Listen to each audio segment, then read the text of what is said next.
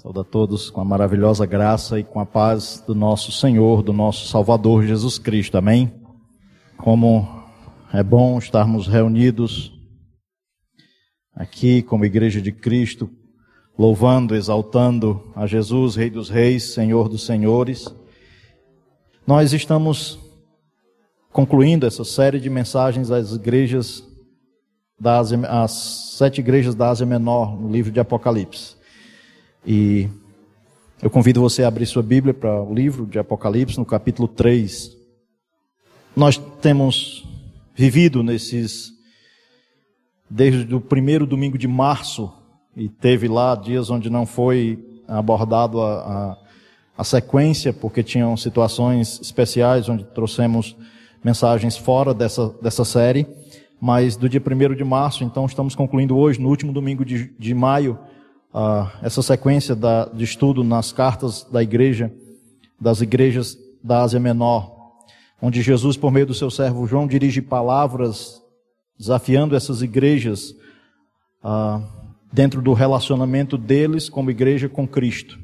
Hoje nós estaremos encerrando com a carta à igreja em Laodiceia, em Apocalipse 3, capítulo 3, versículo 14 a 22. A igreja em Éfeso nós vimos o desafio de retornar ao primeiro amor. A igreja em Esmirna nós vimos o desafio da fidelidade ao Senhor.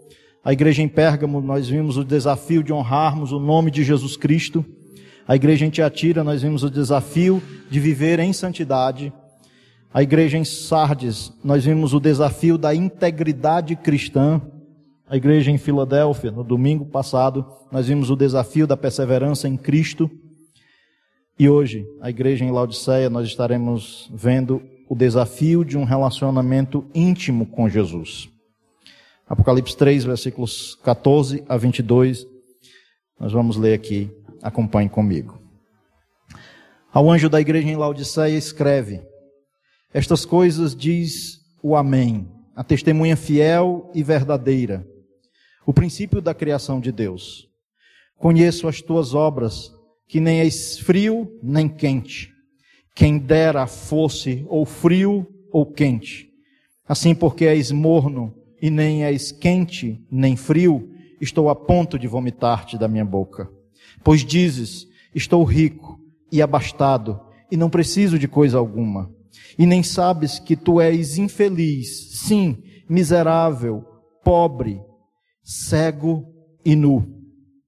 Aconselho-te que de mim compres ouro refinado pelo fogo para te enriqueceres, vestiduras brancas para te vestires, a fim de que não seja manifesta a vergonha da tua nudez, e colírio para os olhos, a fim de que vejas. Eu repreendo e disciplino a quantos amo. Se pois zeloso e arrepende-te. Eis que estou à porta e bato. Se alguém ouvir a minha voz e abrir a porta, entrarei em sua casa, cearei com ele e ele comigo. Ao vencedor, dar-lhe-ei sentar-se comigo no meu trono, assim como também eu venci e me sentei com meu Pai no seu trono. Quem tem ouvidos, ouça o que o Espírito diz às igrejas. Vamos orar? Maravilhoso Pai, nós lhe agradecemos, Senhor por sua graça, por sua misericórdia, que é na pessoa do seu Filho Jesus Cristo. Agora, Pai, nós pedimos que o Senhor nos ajude a, como igreja, tanto de maneira individual quanto coletiva, a desenvolvermos um relacionamento íntimo com o Senhor. E se tem pessoas, ó Pai, que estão ouvindo essa mensagem que ainda não conhecem a Jesus como Senhor, como Salvador de suas vidas, que o Senhor leve essas pessoas a um relacionamento, ó Pai, verdadeiro, íntimo com o Senhor Fale conosco, Pai, é o que eu lhe peço, no próprio nome de Jesus. E amém. Nós chegamos aqui, como eu disse, à última das sete cartas de Jesus às igrejas da Ásia Menor. Nessa jornada, meus irmãos, nós vimos Jesus desafiando cada uma das igrejas e a nós também nos dias atuais em áreas que ele, como Deus, que conhece a sua igreja, sabe que precisamos ser trabalhados, precisamos ser moldados no nosso relacionamento com ele. Ao olhar para a sua igreja, ele sempre via ah, em algumas delas pontos fortes, e com isso ele elogia a sua igreja. Mas muitas vezes ele vê pontos falhos que precisam ser tratados, e ele gradativamente a cada uma dessas igrejas vai falando e vai tratando áreas na vida deles que precisam ser tratadas no relacionamento da sua igreja com Ele, Jesus Cristo. Que graça do nosso Salvador ter nos deixado essas palavras registradas para nós como igreja também nos dias atuais. Jesus nos ama, porque Ele corrige aquele a quem Ele ama. E no curso do nosso relacionamento com Ele, como cristãos, nós precisamos muitas vezes ser corrigidos. Esta igreja em Laodiceia, nós vamos ver que Jesus não faz nenhum elogio a ela. As palavras de Jesus aqui são duras, porque ao olhar a esta igreja, Jesus vai fazer um diagnóstico que temo eu seja um diagnóstico também presente em muitas igrejas hoje. E que temo eu que muitas vezes também esteja presente nas nossas vidas.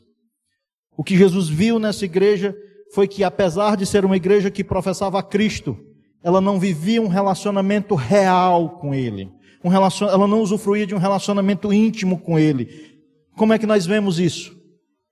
Nós vemos isso pela forma com que essa igreja deveria influenciar a sociedade em qual ela estava inserida. Mas o que estava acontecendo, na verdade, ela que é, era que ela estava sendo influenciada pela sociedade. Jesus disse que, no seu Sermão do Monte, que o cristão é sal da terra. Mas se o sal vier a ser insípido, como lhe restaurar o sabor? Para nada mais serve, senão para ser lançado fora e pisado pelos homens.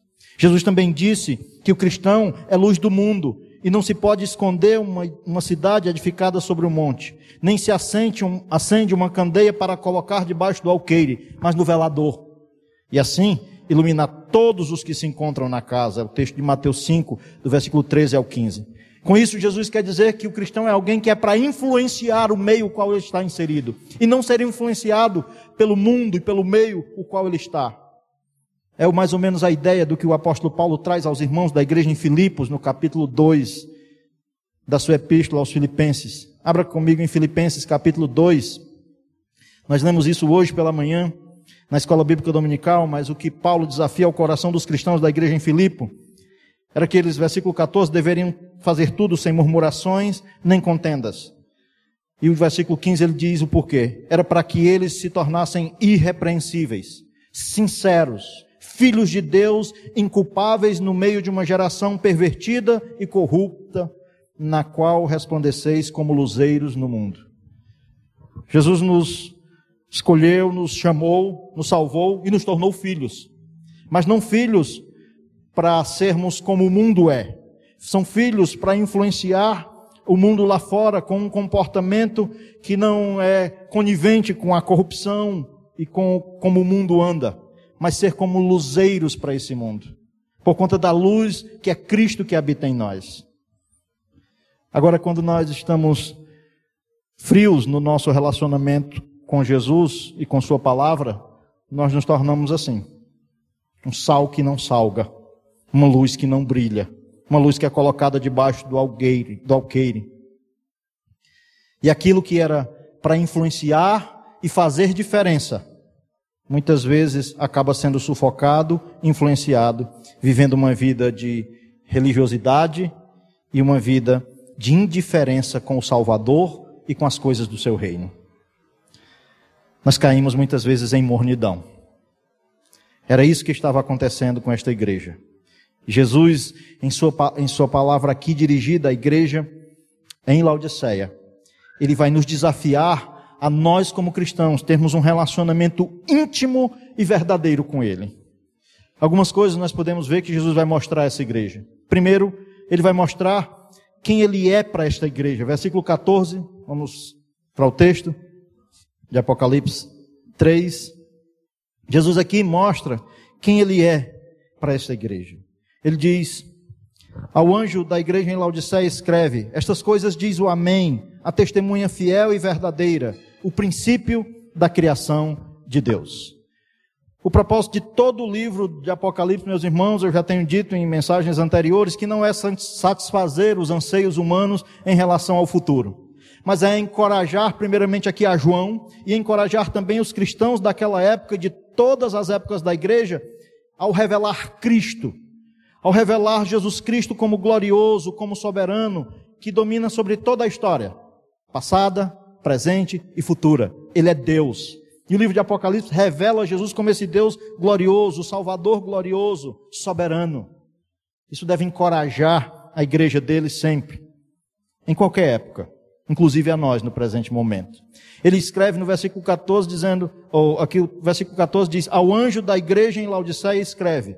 Algo aqui interessante é que, apesar dessa igreja, nós vamos ver como Jesus se refere a ela, ele trata ela como igreja. São pessoas que creram em Jesus. Esses irmãos dessa igreja, ao qual ele manda uh, escrever ao anjo da igreja, João vai escrever ao anjo da igreja, temos visto que é sempre, anjo aqui é, é a palavra mensageiro, é o líder, é o pastor, aquele que seria o responsável por transmitir essas verdades à igreja em Laodiceia. E ele diz: a esta igreja escreve. Esta igreja, ela estava na, na cidade de Laodiceia. Era uma cidade fundada por um rei chamado Antíoco, Antíoco da Síria. E ele colocou o nome dessa cidade, muito provavelmente em homenagem à esposa dele, Laudice. E a ideia era que, ah, ou a ideia contada pelos historiadores, era que essa cidade de Laodiceia, o nome dela antigamente era Diáspoli. E o Antíoco aqui, quando essa cidade foi destruída por um forte terremoto, lembra que também a cidade de Filadélfia um, uma, ficava nessa região onde sempre tinha terremotos e num determinado momento conta-se que houve um grande terremoto que essa cidade de, de, de foi destruída. E esse Antíoco vai a, reconstruir essa cidade e colocar nela o um nome em homenagem à sua esposa mas haveria uma grande resistência por parte da população em, nessa mudança de nome. E o que, é que ele faz? Os historiadores contam que ele vai fazer um investimento alto na reconstrução da cidade, e ele vai fazer um, um grande investimento como forma de constranger o povo a não se opor à mudança do nome da cidade. Ele era casado com Laudice e vai colocar o nome dessa cidade de Laodiceia nessa reconstrução pós-destruição pelo terremoto. Esses altos investimentos fizeram dessa cidade uma cidade muito próspera. Uma cidade que era uh, rica em vários aspectos comerciais. E é aqui onde a igreja vai nascer nesse contexto. Nesse contexto de uma cidade ostentosa. E nós sabemos pela a carta de Paulo aos Colossenses que Paulo também escreveu a esta igreja em Laodiceia. Colossenses, no capítulo 4, abra para lá no capítulo 4, pela carta de Paulo aos Colossenses, nós podemos perceber que ele também escreveu a esta igreja em Laodiceia. Colossenses 4, no final da carta, o apóstolo Paulo vai dizer o seguinte, versículo 16. Ele, depois das saudações, ele vai dizer que, e uma vez lida esta epístola perante vós, ou seja, após eles lerem perante a igreja em Colossos, providenciai para que também seja lida na igreja dos Laodicenses e a dos de Laodiceia, lede igualmente perante vós. Não foi registrado canonicamente essa carta que foi escrita por Paulo à igreja em Laodiceia. Mas ele diz que era para haver uh, uma, uma leitura dessa carta à igreja em Colossos e posteriormente era para ler essa carta também na igreja em Laodiceia e a que ele mandou para Laodiceia fosse lida na igreja em Colossos. E lá nessa carta, ele pede aos colossenses, como eu disse, que essa carta fosse lida também lá e isso aqui vai nos trazer uma ideia do porquê. Porque Laodiceia também estava havendo lá um ataque quanto à divindade de Cristo e a sua suficiência da salvação dele. E a sua suficiência na salvação. Interessante que, uh, se você olhar, folhear um pouquinho em Colossenses, voltando para o capítulo 2, no versículo 1, diz assim: Paulo escrevendo aos irmãos da igreja em Colossos, no capítulo 2, versículo 1, ele diz: Gostaria, pois, que soubesses quão grande luta venho mantendo por vós, pelos laudicenses, e por quantos não me viram face a face. Paulo também teve informações, da igre... além da igreja em Colossos, por meio de Epáfras, teve informações da, também desta igreja em Laodiceia. E aí, é, por conta desse ataque que estava havendo também em Laodiceia, quanto à divindade de Cristo e a suficiência da salvação que há na pessoa dele, é que ele começa aqui as suas palavras por meio do seu servo João, dizendo o seguinte: Estas coisas diz o Amém. Vamos lá para Apocalipse 3. Jesus mostra quem ele é para esta igreja. E ele começa dizendo a respeito dele que ele é o Amém. Estas coisas diz o Amém. Aqui a palavra Amém, e na sua Bíblia também, ela é escrita com letra maiúscula, e, e aqui a ideia de fato é de personificar Cristo como aquele que é digno de ser confiável. É, é uma expressão que, que é uma expressão hebraica que era usada para o Deus de Israel, o Amém. Isaías usou essa expressão. E quando essa expressão do hebraico é traduzida para o grego, ela é traduzida como verdade. Jesus ele usou algumas vezes a expressão dizendo: "Em verdade, em verdade vos digo". A expressão lá é: "Amém, amém, digo". E a ideia é de que o que ele está dizendo é verdadeiro, é confiável. E Jesus aqui se apresenta como o Amém. Aquele que é confiável, se apresenta como verdadeiro, digno de confiança. A ideia de Amém é aquele que tem a palavra final, Jesus é o Amém, é aquele que é digno de confiarmos nele a nossa vida. Esta igreja era uma igreja que estava sendo atacada, a pessoa de Cristo estava sendo atacada de não ser ele o Deus verdadeiro, e ele se apresenta a essa igreja dizendo: A esta igreja escreve: Eu sou o Amém. Eu sou confiável, eu sou digno de confiança, o único Deus verdadeiro digno de ser confiado. Ele vai dizer também a esta igreja que ele se apresentando a ela como sendo a testemunha fiel e verdadeira. E aqui tem a ver com a fidelidade de Cristo, a fidelidade dele em ser testemunha do Pai. E ser uma testemunha que é fiel, fidedigna e verdadeira. Não era um falso Deus, não era um falso profeta, ele era o Deus vivo, verdadeiro, encarnado, e ele é a testemunha fiel e verdadeira que revela o Pai. De maneira que, quando Felipe chega para Jesus e diz: Mostra-nos o Pai, ele diz: Felipe, quem vê a mim, vê o Pai. Porque ele é Deus, ele tem a mesma essência de Deus Pai. Ele é a testemunha fiel, fidedigna, verdadeira da revelação do Pai. E ele aqui diz também que ele é o princípio da criação de Deus. Interessante isso, porque ah, aqui ele está falando que ele é o próprio Deus não criado, mas criador. A ideia de princípio da criação não é de que ele foi criado, como alguns querem ah, colocar, ou como interessante que na epístola de Paulo aos Colossenses, um dos, das defesas de Paulo a respeito de Cristo era essa. Era que estavam dizendo que sim, ele era alguém que era especial, vindo da parte de Deus, mas ele não era Deus. E parece que isso também estava acontecendo na igreja em Laodiceia, e Jesus diz que ele é o princípio da criação, e a ideia de que ele arremete a Gênesis. Quando diz lá que no princípio o quê? Criou Deus os céus e a terra ele diz: Eu sou o soberano Criador. A ideia de no, o princípio da criação de Deus arremete justamente àquele primeiro versículo da Bíblia, de que lá na criação Ele é o Deus que estava criando. Ele não é criado, mas é criador. Na Epístola aos Colossenses, Paulo vai falar a respeito de Cristo no capítulo 1. E por que, que eu faço essa essa menção de Colossenses e faço questão de que nós leiamos, é porque lembra que ele disse que, Paulo disse que gostaria que essa epístola, que for, depois que fosse lida em Colossos, fosse lida lá para os laudicenses, é porque lá precisava que esses irmãos da igreja em Laodiceia ouvissem isso a respeito de Cristo. O que que Paulo escreveu a respeito de Cristo em Colossenses capítulo 1, a partir do versículo 13 até o versículo 17? Diz que ele nos libertou do império das trevas e nos transportou para o reino do Filho do seu amor.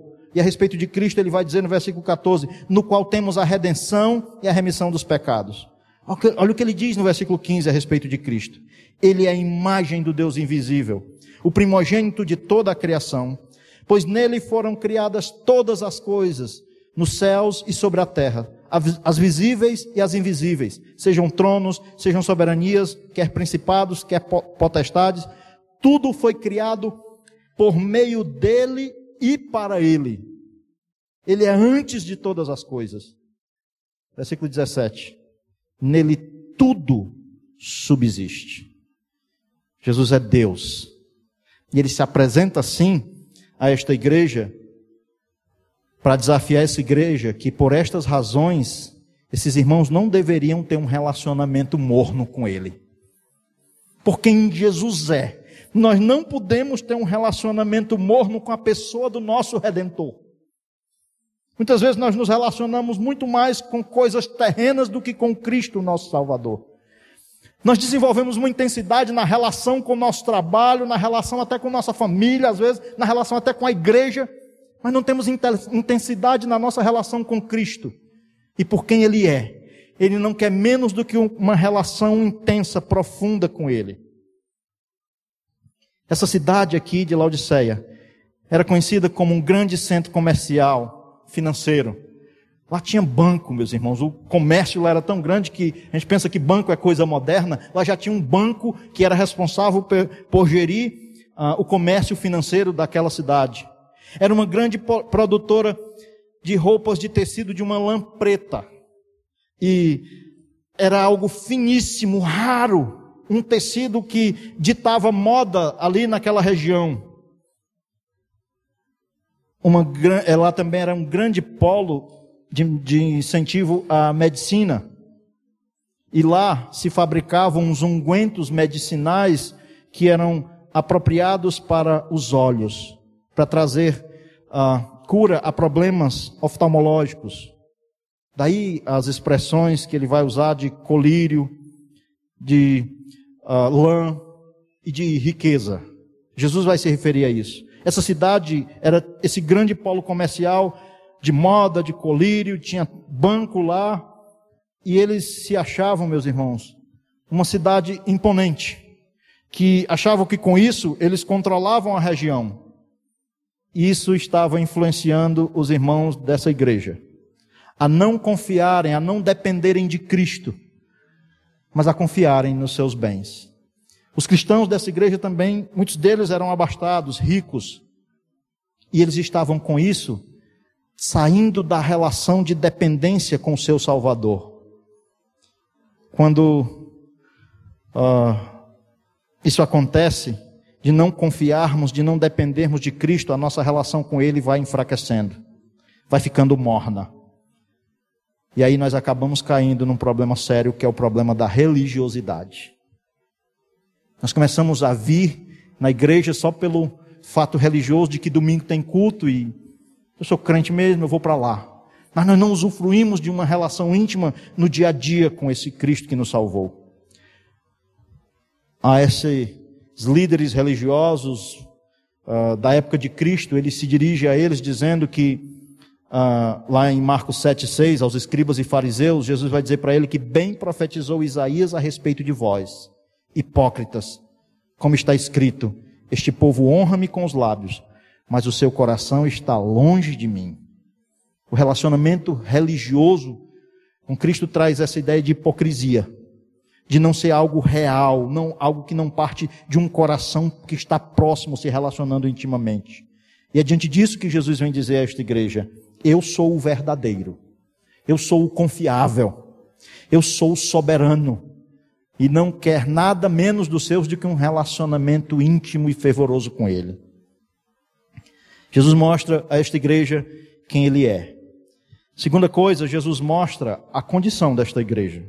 Vamos para o capítulo 3, versículo 15 a 17. E vamos devagarinho aqui. Jesus vai dizer no versículo 15 o seguinte: Eu conheço as tuas obras, que nem és quente nem frio. Aliás, conheço as tuas obras, que nem és frio nem quente. Quem deras fosse ou frio ou quente. Assim, porque és morno e nem és quente nem frio, estou a ponto de vomitar-te da minha boca. Jesus, no versículo 15, diz: Eu conheço. Em sua relação com esta igreja, Jesus vê algo que lhe causa náuseas. E a, o motivo é que ela era uma igreja morna, como diz o versículo 16. Assim porque és morno. Ah, a cidade de Laodiceia, ela não possuía fontes próprias de água. O abastecimento de água vindo para esta cidade vinha das duas cidades próximas, Hierápolis e Colossos.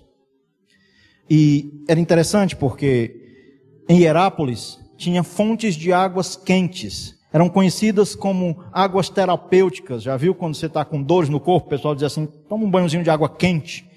As pessoas tomavam banho nas águas de Colossos, nas fontes das águas de Colossos, de maneira terapêutica. E por outro lado, lá também vinha, perdão, na água de Herápolis, água quente, que era terapêutica. Por outro lado, as águas de Colossos, as fontes das águas de Colossos eram águas frias, geladas, e eram tanto águas que refrigeravam como revigoravam. Quando você passava na cidade cansado de uma viagem, vindo de uma viagem intensa, eles gostavam de tomar banho em Colossos para aquele banho revigorador. As águas que partiam de Herápolis quentes vinham pelos aquedutos e chegavam em Laodiceia só morna. Elas já não chegavam com a mesma temperatura com que saíram de lá.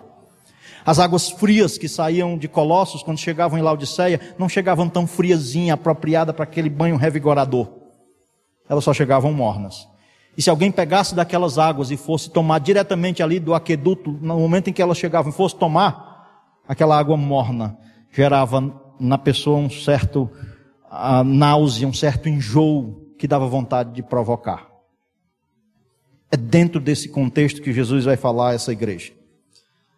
E aqui eu fico pensando, mas quem não sabe dessas informações não precisa.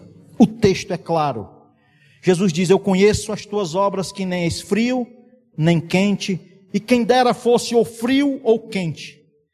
Mas ele diz assim porque és morno, nem quente nem frio, eu estou a ponto de vomitar-te da minha boca. Jesus está falando isso a uma igreja, meus irmãos. Há pessoas que estavam tendo um relacionamento com ele morno. É importante saber esse contexto para que não caiamos no erro de achar que relacionamento uh, uh, íntimo e verdadeiro com Cristo tem a ver com as emoções. Não é disso que estamos falando. Não é de um gritar mais alto ou de uma postura mais emocionalmente mais fervorosa. Não, não é isso. Mas é um relacionamento de intensidade com Cristo. Essa igreja não estava tendo isso. E Jesus vê essas pessoas dentro de uma relação com Ele, onde nem é quente que como as águas que restauram, e nem é fria como as águas que revigoram. É morno, que não serve nem para tomar, porque causa náuseas. É dessa ilustração que Jesus fala do relacionamento dele, dessa igreja com ele. Um relacionamento que gerava ânsia de vômito em Cristo. Era assim que Jesus estava vendo essa igreja. Razão está por, pela maneira como ela se via. Versículo 17 diz assim: Pois dizes, estou rico e abastado e não preciso de coisa alguma, e nem sabes que tu és infeliz, sim, miserável, pobre, cego e nu. Veja como essa igreja se via. Veja como era o olhar dela para ela mesma. Eles haviam crido em Cristo, sim. Essas pessoas de Laodiceia tinham crido em Cristo, mas aos poucos estavam deixando seu relacionamento com Cristo ficar numa mornidão e pior, estavam caindo no problema da autoconfiança. Como é que eles se viam? Eles se viam abastados não, se, não precisando de coisa alguma. Entende porque eu introduzi falando da influência da cidade na igreja? Era assim que os laudicenses se viam. E agora era assim que a igreja estava se vendo. Ela se achava abastada, uma igreja de posses. Talvez nos dias de hoje era uma igreja muito, extremamente mega plus, thunder power, estruturada. Uma igreja de gente rica, financeiramente falando que se achava bem diante de Deus, porque era grande, rica, tinha bons recursos financeiros.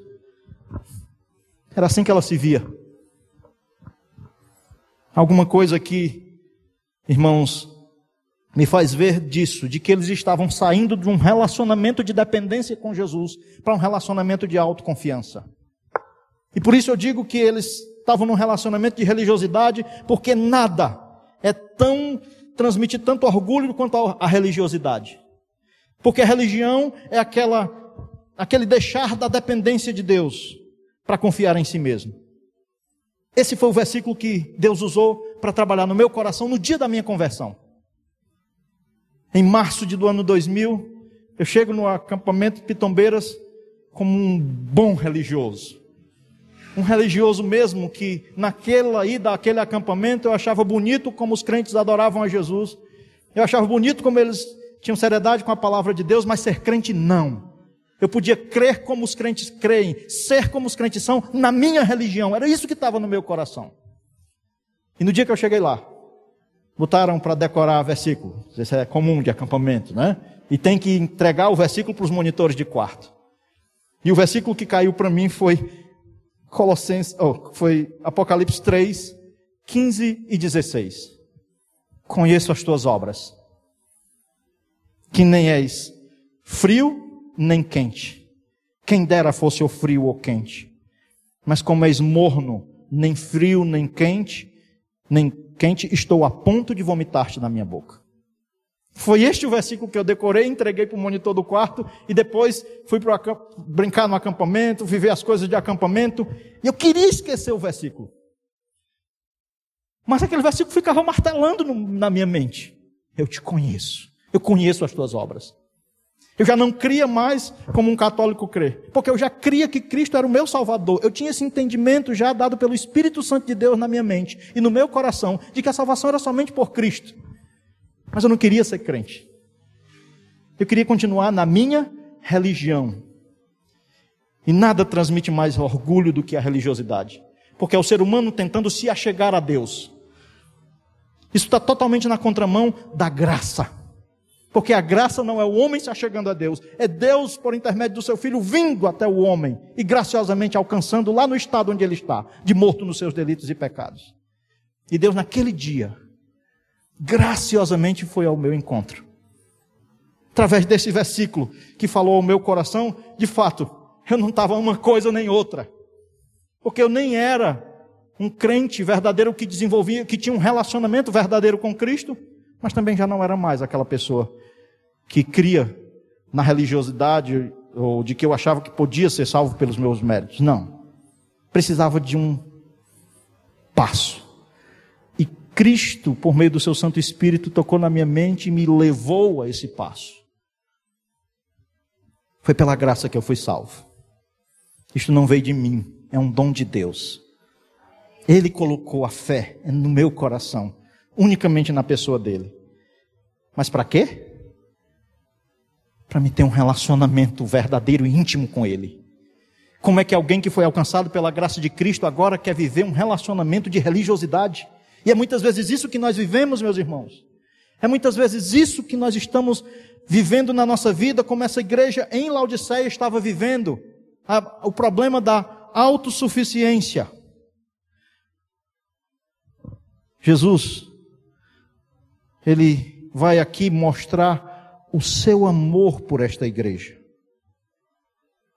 Essa igreja que se achava autossuficiente, rica, abastada, achando que não precisava de nada, saindo da dependência de Cristo para um viver religioso, Jesus vai fazer o diagnóstico dizendo que você não sabe, que na verdade tu és infeliz, sim, miserável, pobre, cego e nu. E observe que as coisas que Jesus vai tratar aqui, fala daquela cidade rica que tinha bancos, ele dizendo: Você é infeliz e miserável, pobre. Aquela cidade onde era produtora de colírios ou de ungüentos medicinais para os olhos, ele diz: Você é cego. Aquela cidade que era ostentosa pela produção de lãs finas, que ditava a moda, que vendia ah, muitas roupas, ela diz: Você está nu. O diagnóstico de Jesus para essa igreja é este. Jesus mostra o estado dessa igreja, mas como eu disse, ele vai mostrar agora, diante da realidade dessa igreja, o amor dele por esta igreja. Versículo 18: Jesus vai dizer o seguinte: Aconselho-te que de mim compres ouro refinado pelo fogo para te enriqueceres, vestiduras brancas para te vestires, a fim de que não seja manifesta a vergonha da tua nudez, e colírio para ungir os olhos, a fim de que vejas. Por que, que eu falo do amor de Cristo por essa igreja? Não é só porque ele vai falar no versículo 19, não. Mas você vê o que, que Jesus diz no versículo 18, como é que ele começa? Qual a expressão que é usada aqui? Aconselho-te. Aconselho-te. Sabe quem é Jesus? Ele já tinha dito: o soberano, o Deus glorioso, dono de tudo. Aquele que diz às estrelas, chama as estrelas e as, todas elas vêm, sabe, ele sabe cada uma pelo nome, ele governa o universo. Aquele que tem, dá ordem sobre o mar e o mar se acalma, a, dá ordem sobre o vento e o vento cessa e para. Mas ele não dá essa uma ordem à sua igreja. Sabe o que ele diz? Eu aconselho-te. E esse aconselho-te a ideia de um de alguém que amigavelmente está falando. Alguém que é amoroso no seu falar com os seus. Eu aconselho-te. Ele aconselha a esta igreja que dele Cristo, eles comprem ouro refinado, e aqui era que eles tinham que, em Cristo, achar aquilo que realmente é de grande valor, algo que é como ouro que é provado pelo fogo, para que de fato eles fossem ricos. Ele diz que eles deveriam de Cristo comprar vestes brancas, daquelas roupas que são lavadas pelo sangue do Cordeiro, que justifica o ser humano por meio do seu sacrifício lá na cruz, para que não seja manifesta a nudez do ser humano. Lembra de Adão? Quando ele caiu? Quando ele desobedeceu? O texto lá de, que encerra Gênesis capítulo 2, vamos lá para Gênesis capítulo 2. Você vê como, era, como é interessante isso. Gênesis capítulo 2 se encerra dizendo o seguinte: depois de criar ali o homem, a mulher, ele diz que, ora, um e o outro, homem e sua mulher, estavam nus e não se envergonhavam. Quando Adão peca, ele se esconde de Deus. E lá no versículo 9 diz: E chamou o Senhor Deus ao homem e lhe perguntou: Onde estás? Não é um onde estás geográfico de que não sabe onde, é onde o homem está. É um onde estás que mostra, ele quer colocar o homem diante da condição em que ele está agora. O que, é que você fez, Adão? Versículo 10 ele respondeu: Eu ouvi a tua voz no jardim. E porque estava o quê? Nu. Tive medo e me escondi. Agora o homem vê a sua nudez, que antes ele estava, mas não tinha vergonha. O pecado agora causou essa separação entre o homem e Deus de uma maneira que ele está envergonhado por conta do relacionamento quebrado com Deus. E o que que o Adão e a Eva vai fazer? Tentar se vestir, se cobrir, se justificar. Ele vai querer fazer para ele vestimenta, para ele e sua mulher, vestimenta de folha de figueira. Mas lá no versículo 15, Deus faz uma promessa. Versículo 15 ele diz: Porém, inimizade entre ti e a mulher, entre a tua descendência e o seu descendente. Este te ferirá a cabeça e tu lhe ferirás o calcanhar. Jesus faz aqui a promessa do descendente, ou Deus faz aqui a promessa do descendente, que já aponta para a vinda do Messias. Mas é interessante, como uh, o que Deus vai fazer aqui no versículo 21. Fez o Senhor, Deus, vestimentas de pele para Adão e sua mulher e os vestiu. Vestimenta de peles de um animal que foi morto. Um sacrifício foi feito. Um animal foi morto para que cobrisse as vestimentas de Adão, para que cobrisse a nudez de Adão e Eva. E aqui já apontava que a, a ideia de um sacrifício que apontava para a vinda daquele que realizaria o sacrifício perfeito, do qual somente por meio do sacrifício de Cristo é que o ser humano pode ser revestido da justiça de Deus, por meio de Cristo. E Jesus diz: Venha, compre de mim ouro refinado, um tesouro que realmente tem valor. Venha, compre de mim vestiduras brancas para te vestires, a fim de que não seja, seja manifesta diante, uh, seja manifesta a vergonha da tua nudez. E compre de mim colírios para ungires os olhos, a fim de que vejas, a fim de que enxergues Cristo e a salvação que há nele. Essa igreja é confrontada por Cristo, mas é um confronto amoroso.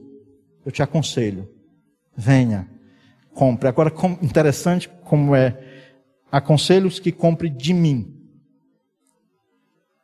E isso é dado de graça. Porque o preço foi pago por ele naquela cruz.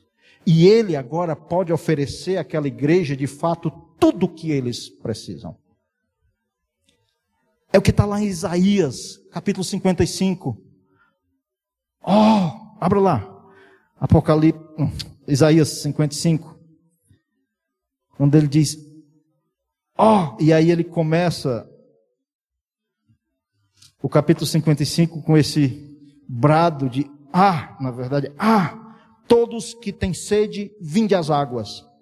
E os que não têm dinheiro, vinde, comprai e comei. Sim, vinde e comprai sem dinheiro e sem preço, vinho e leite. É o Deus que chama aquele que tem sede a vir se saciar nele. E como é que ele chama a comprar algo que é sem dinheiro e sem preço? É porque é algo que é de graça. Jesus Cristo diz àquela igreja que depois deles terem sido alcançados pela graça dele, eles deviam usufruir dessa graça num relacionamento íntimo com ele que supre todas as necessidades do ser humano. E ele faz isso de uma maneira muito amorosa. Jesus nos chama, meus irmãos, a sair da autossuficiência à dependência dele.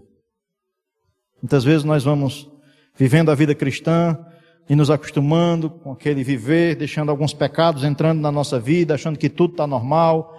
Aí a gente começa a querer preencher isso com coisas, com atividades de igreja, com conhecimento teológico, com coisas e coisas e coisas que não preenchem.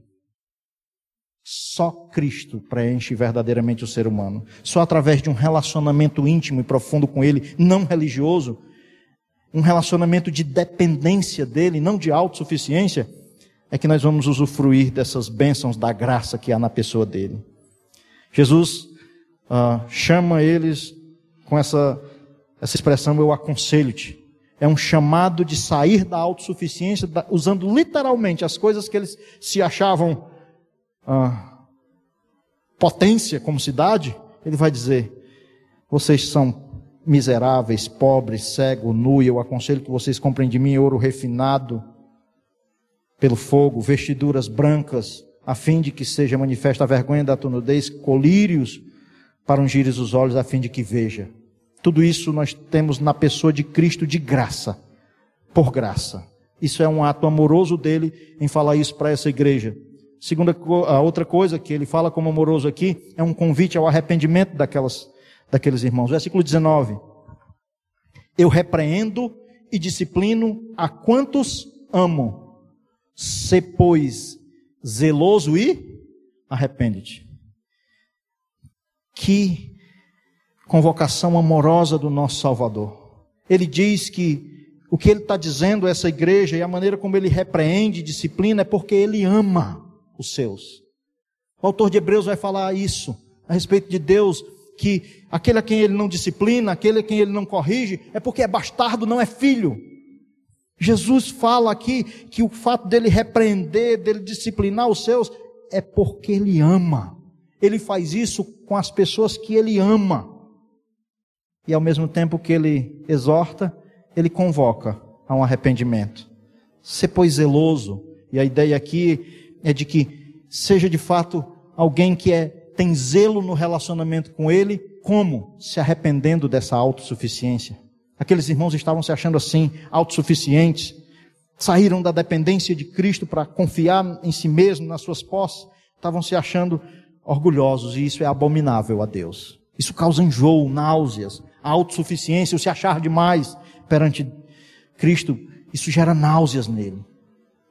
Por quê? Porque nós temos que cultivar esse relacionamento íntimo, profundo, com alguém que depende dele. E se isso não está acontecendo na nossa vida, a convocação de Cristo é o arrependimento. A igreja de Laodiceia deveria se arrepender dessa postura dela. E aqui cada um de nós também deveríamos nos arrepender se temos vivido uma vida que não tem sido cultivado um relacionamento verdadeiro e íntimo com Cristo. E se alguma coisa está acontecendo, o qual Deus está, Jesus está disciplinando, é porque Ele ama. E o que Ele quer é que nós nos arrependamos e nos voltemos para um relacionamento mais íntimo e sincero, zeloso com Ele, que é tão amoroso. Ele repreende, Ele disciplina, porque Ele ama os seus. E Ele vai falar no versículo 20 que: Eis que estou à porta e bato. Se alguém ouvir a minha voz e abrir a porta, entrarei em sua casa e cearei com ele e ele comigo. Aqui é algo muito curioso, né?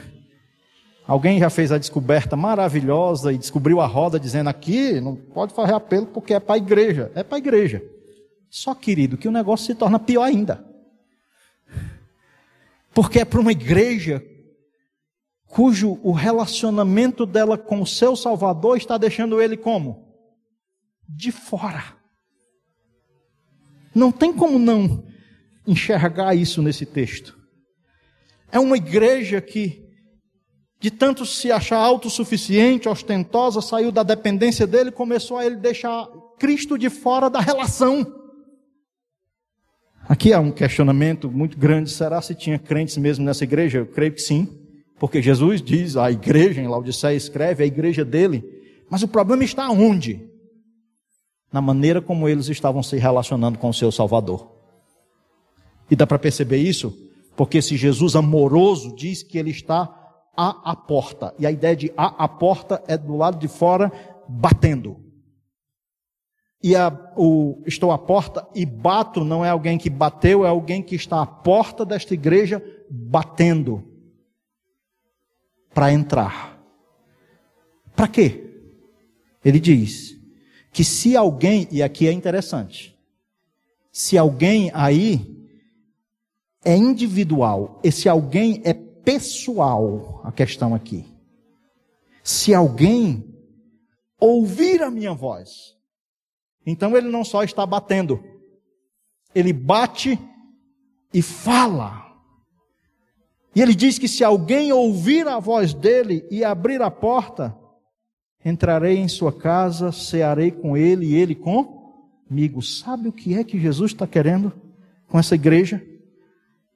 É um relacionamento fraterno de amigo que se senta à mesa. Era isso que trazia a ideia de uma refeição. A ideia que é que ah, alguém que quer entrar para uma refeição e isso só era concedido a alguém com quem se tinha proximidade. Sentar à mesa, chamar para a mesa para sentar, para ter ali um momento de refeição, era expressar uma intimidade na relação, que algumas traduções até, até falam de cearei como um amigo ceia. Jesus diz para essa igreja que ele está à, à porta, batendo, querendo isso um relacionamento íntimo. Se alguém abrir a porta, ele diz que é interessante porque ele não só vai ceiar, ele diz que eu me sentarei, uh, eu cearei com ele e ele comigo. Isso mostra uma reciprocidade na relação do qual Jesus quer de intimidade com os seus. E era isso que essa igreja tinha perdido. A intimidade na relação. E é isso que é caracterizado como morno. Não era um povo que gritava e parou de gritar, não era um povo que se arrepiava e parou de se arrepiar, era um povo que se relacionava intimamente e parou de se relacionar. Ficou morno. Essa relação, aos olhos de Cristo, gerava náuseas nele. Mas ele estava lá, batendo na porta, como um Deus amoroso que ele é não veja aqui um Jesus, ó, oh, coitadinho, batendo na porta, querendo entrar. Não, é um rei. É um rei soberano, dono de tudo que, que é um relacionamento íntimo com pecadores como nós. Um relacionamento à, à mesa. Relação íntima de proximidade. E como nós que temos tão grande privilégio de já conhecê-lo, muitas vezes deixamos ele de fora da relação. E nos relacionamos mais intimamente com coisas da terra do que com as, o Rei dos céus. Jesus, ele deseja esse relacionamento íntimo. E ele expressa isso, dizendo que batia na porta dessa igreja que havia deixado ele de fora da relação. Ouça a voz de Jesus. Aquele que ouvia a voz dele. Talvez você esteja ouvindo muitas vozes dentro do cristianismo. O que nós precisamos é ouvir a voz do nosso Salvador. E desenvolvermos um relacionamento verdadeiro, íntimo, intenso e profundo com Ele. Não um relacionamento religioso de alguém que no domingo vem para a igreja, mas segunda a sábado esquece do seu Salvador. Não desenvolve relação com Ele. Isso é religiosidade, meu irmão. E religiosidade é a expressão maior de um coração orgulhoso, que não depende mais, que acha que pode viver sem, mas vai ser salvo. Mas Jesus, além de nos salvar, quer desenvolver com os seus esse relacionamento de intensidade, o qual essa igreja em Laodiceia não estava vivendo. Jesus faz, mostra agora as suas promessas a esta igreja. Ao vencedor, dar-lhe-ei sentar-se comigo no meu trono, assim como também eu venci e me sentei com meu Pai no seu trono. Ao vencedor. Jesus sempre usa essa expressão ao vencedor de maneira individual. É aquele que reconhece a Ele como Senhor, que reconhece a vitória que Ele exerceu sobre a morte, sobre o pecado, dando vida eterna aos que creem nele a estes, Jesus promete que essa igreja vai dar a estes que creram nele um lugar de honra, sentar-se ao trono. Mas sabe para quem? Para aqueles que estiveram com ele um relacionamento de sentar-se à mesa. É aquele que desenvolveu um relacionamento íntimo com Jesus de sentar-se à mesa. No futuro, ele lhe dará um lugar de honra. Sentar no trono a ideia de que os cristãos um dia reinarão de fato com Cristo. Isso é um privilégio grande que o Cristo que nos salvou e quer que tenhamos um relacionamento real, intenso e profundo com Ele, concederá aos que o conhecem e que se relacionam intimamente com Ele. A estes, Ele dá um lugar de honra, de trono, com a ideia essa de sentar-se um dia podendo reinar com Cristo apontando para o reinado milenar de Cristo. Todas as cartas, irmãos, têm em comum algo. É o que está no versículo 22. Quem tem ouvidos, ouça o que o Espírito diz às igrejas. Quem tem ouvidos, ouça. Não é só escutar, não é só ter o, o aparelho auditivo da orelha aqui, do ouvido é quem tem ouvidos, ouça as advertências que Cristo faz à sua igreja. E quantas foram feitas? Quantas advertências foram feitas? A esses irmãos da igreja em Laodiceia, eles tinham riqueza material, mas eram pobres. Eles tinham medicamento para os olhos, mas eram cegos. Eles fabricavam roupas finas, mas estavam nus. Eles precisavam de desenvolver um relacionamento íntimo com o seu Salvador. Talvez nós estamos no presente momento sendo despertados a isso, pelo próprio Salvador por meio dessa carta. Mas quem tem ouvidos, ouça. Eu quero encerrar com duas coisas. Primeiro, é você tem realmente um relacionamento pessoal com Jesus como seu Salvador? Você já creu nele? No Evangelho de João, do João que escreveu o livro de Apocalipse, no seu Evangelho, no capítulo 1 do seu Evangelho, vai ser dito que no versículo 11 e 12, que Jesus veio para o que era seu, mas os seus não o receberam. Mas ele vai dizer que a todos quanto o receberam, deu-lhes o poder de serem feitos filhos de Deus, a saber, os que creem no seu nome. Se você não creu, você não é filho. Se você não creu, você ainda não usufrui desse relacionamento com Deus. Você não é filho se você não creu em Jesus unicamente como Senhor da sua vida. Isso custa ao ser humano aonde ele vai passar a eternidade. Se você não se arrependeu da sua condição de pecador e não creu no Salvador, a sua eternidade será longe de Deus eternamente. Mas se você já reconheceu sua condição de pecador e creu em Jesus como Salvador, a pergunta é: como está o seu relacionamento com Ele? Você tem desenvolvido um relacionamento só de religiosidade, de domingo? Ou você tem desenvolvido um relacionamento íntimo, diário com Ele? Como é que tem sido o seu relacionamento de comunhão com Cristo? Por meio da Sua palavra, da oração. É de segunda a segunda? Ou é só domingo? Ou é só como achando que eu vou para a igreja dos crentes, porque os crentes dizem que são salvos, e se eu for para a igreja deles lá, tá, vai que sobra para mim também, eu vou ser salvo também? Não. É pela fé. É crendo unicamente em Cristo. É desenvolvendo um relacionamento com alguém que depende totalmente dele. Porque o reino dos céus, para entrar no reino do céu, tem que ser como uma criança. E não há nada mais dependente do que uma criança. Uma criança, quando nasce, ela depende totalmente de auxílio para poder sobreviver, para poder continuar viva. E nós dependemos totalmente de Cristo para a vida eterna. Se você tem esse crido como Jesus, em Jesus como seu Salvador, desenvolva esse relacionamento íntimo com Ele. Não seja um religioso cujo Cristo está de fora, batendo na porta. Que Deus nos abençoe, meus irmãos. Quem tem ouvidos para ouvir, ouça. E não se engane. Cada vez mais se aproxima a vinda do nosso Salvador. Em que lugar você está?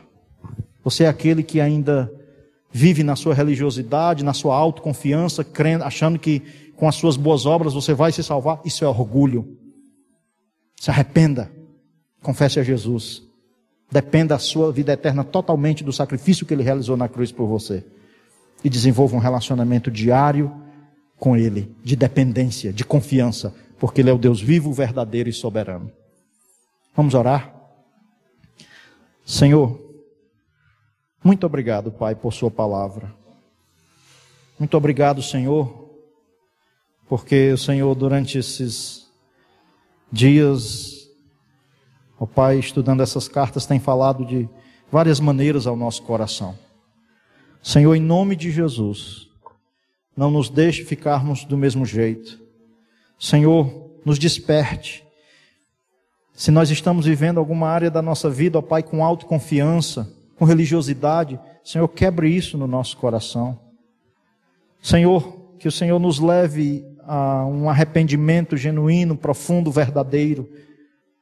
Que faça nos reconhecer, ó Pai, que na verdade, se não fosse no Senhor, nós éramos também assim, pobres, miseráveis, cegos, nus mas nós no Senhor encontramos suprimento para todas essas necessidades em nossa vida, necessidades espirituais, ó Pai, para tudo que nós realmente precisamos no relacionamento com o Senhor, nós temos em Cristo. Ó Pai, nos ajude a usufruirmos disso, nos desperte a usufruirmos disso diariamente, Senhor, para o louvor da Sua glória. Mas se tem, ó Pai, pessoas aqui que ainda não se arrependeram da sua condição de pecadores, que ainda tem achado que pode se salvar ou que pode fazer algo para ser salvo, não reconhecendo que tudo que era necessário para o ser humano ser salvo foi feito na cruz, que o Senhor convença essa pessoa do pecado, da justiça e do juízo. E leve essa pessoa a colocar a sua fé unicamente em Jesus como Salvador de sua vida. E que esta pessoa passe a desenvolver um relacionamento íntimo, profundo e verdadeiro. Mas a nós, Senhor, que já cremos, nos ajude, nos desperte, não nos deixe nessa mornidão que causa enjoos à pessoa do nosso Salvador. Nos ajude, ó Pai, a termos um relacionamento com Cristo no qual Ele está dentro da nossa casa, da nossa vida, de uma comunhão da mesa, comunhão só para os íntimos, que nós possamos desenvolver esse relacionamento com o nosso Salvador, Pai. Até para isso, Senhor, nós precisamos do auxílio do Senhor. do seu Santo Espírito trabalhando em nós. Mas faça isso, Senhor, na nossa vida, a fim de que não sejamos pessoas que têm um relacionamento morno, com uma igreja que tem uma mornidão no relacionamento com o Senhor. Eu peço que o Senhor nos avive, nos leve a um amor intenso a sua palavra, a pessoa do Senhor, a pessoa do seu filho Jesus, e que isso seja manifesto também na relação uns com os outros. Muito obrigado, Senhor, nos abençoe. É o que eu lhe peço em nome de Jesus. Amém e amém.